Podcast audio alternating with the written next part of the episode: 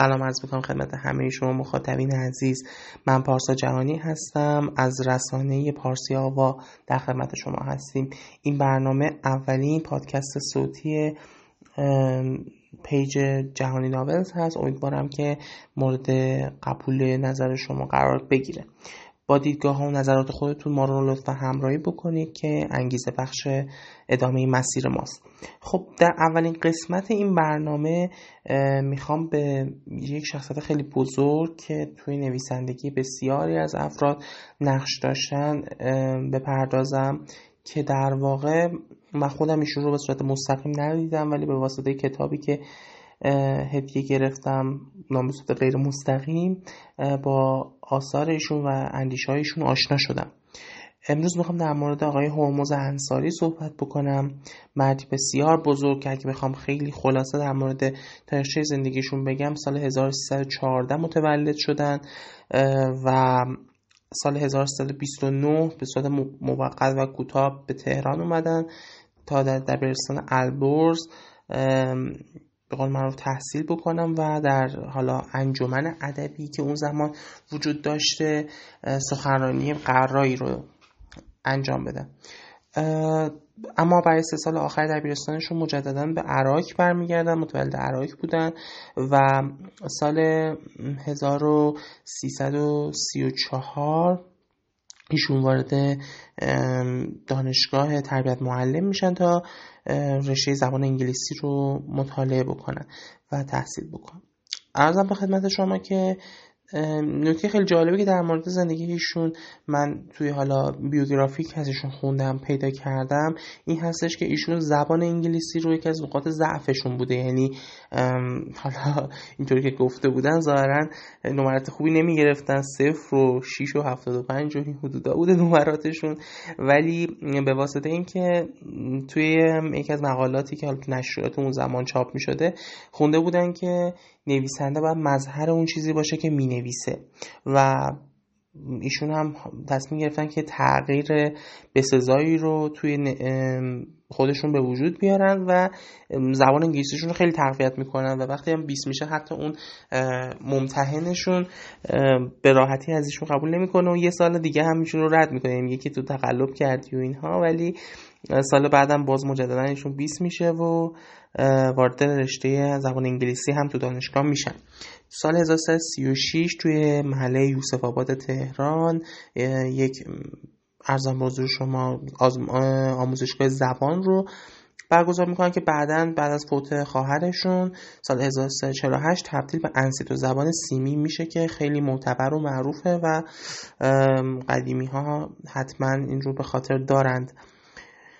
و ارزم به خدمت شما که در مورد حالا شخصیت ایشون هم سال 1345 ایشون مسئول سرشماری بخش از عراق میشن و توی این سرشماری متوجه میشن که چقدر نیاز به دانشگاه در عراق وجود داره و چقدر دانشجوها و دختران پسرانی هستن که نمی‌تونن به خاطر دوری مسافت به تحصیل بپردازن و ایشون هیئت تحصیل دانشگاه عراق رو آغاز می‌کنن و هدایت می‌کنن تا زمانی که این دانشگاه تأسیس بشه.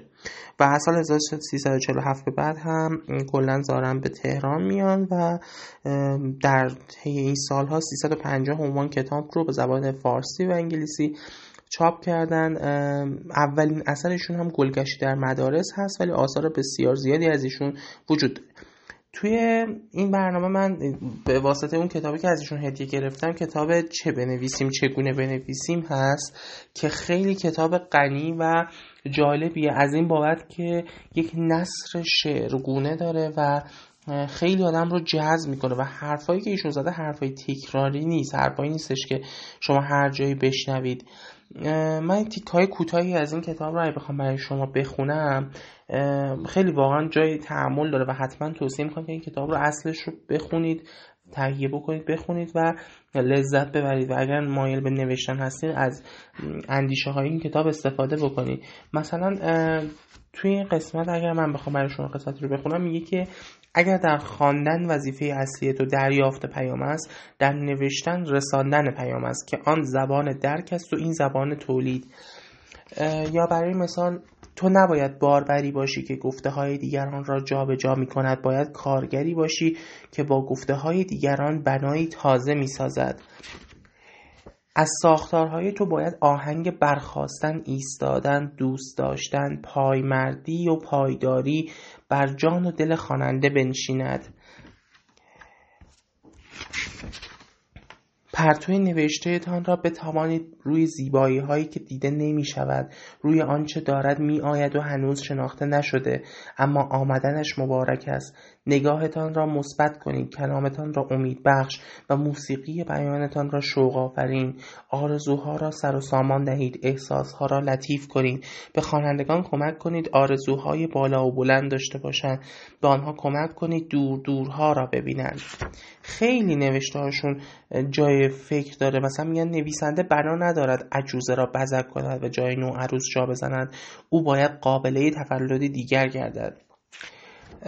من واقعا نمی‌تونم توی حالا این 6 هفته دقیقه حق مطلب رو ادا بکنم ولی واقعا کتابی هستش که تو دیدگاه یک نویسنده تازه کار می‌تونه خیلی تاثیر بذاره. و نمیگم این کتاب بشه راهنمای شما برای نوشتن ولی خیلی نگاهتون رو باز می‌کنه.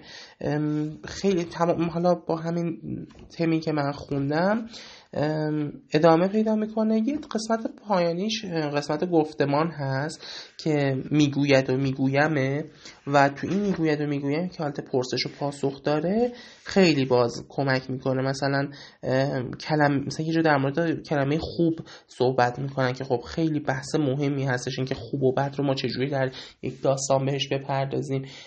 با یک زبان ساده و دلنشین خیلی این مباحث رو باز می‌کنن و در موردش توضیح میدن. امیدوارم که این کتاب رو واقعا تهیه بکنید بخونید و استفاده بکنید ازش. آیا انصاری رو من خودم به شخص ندیدم ولی امیدوارم که اگر در قید حیات هستن همیشه سالم و سلامت باشن. من از نوشتهایشون خیلی بهره بردم.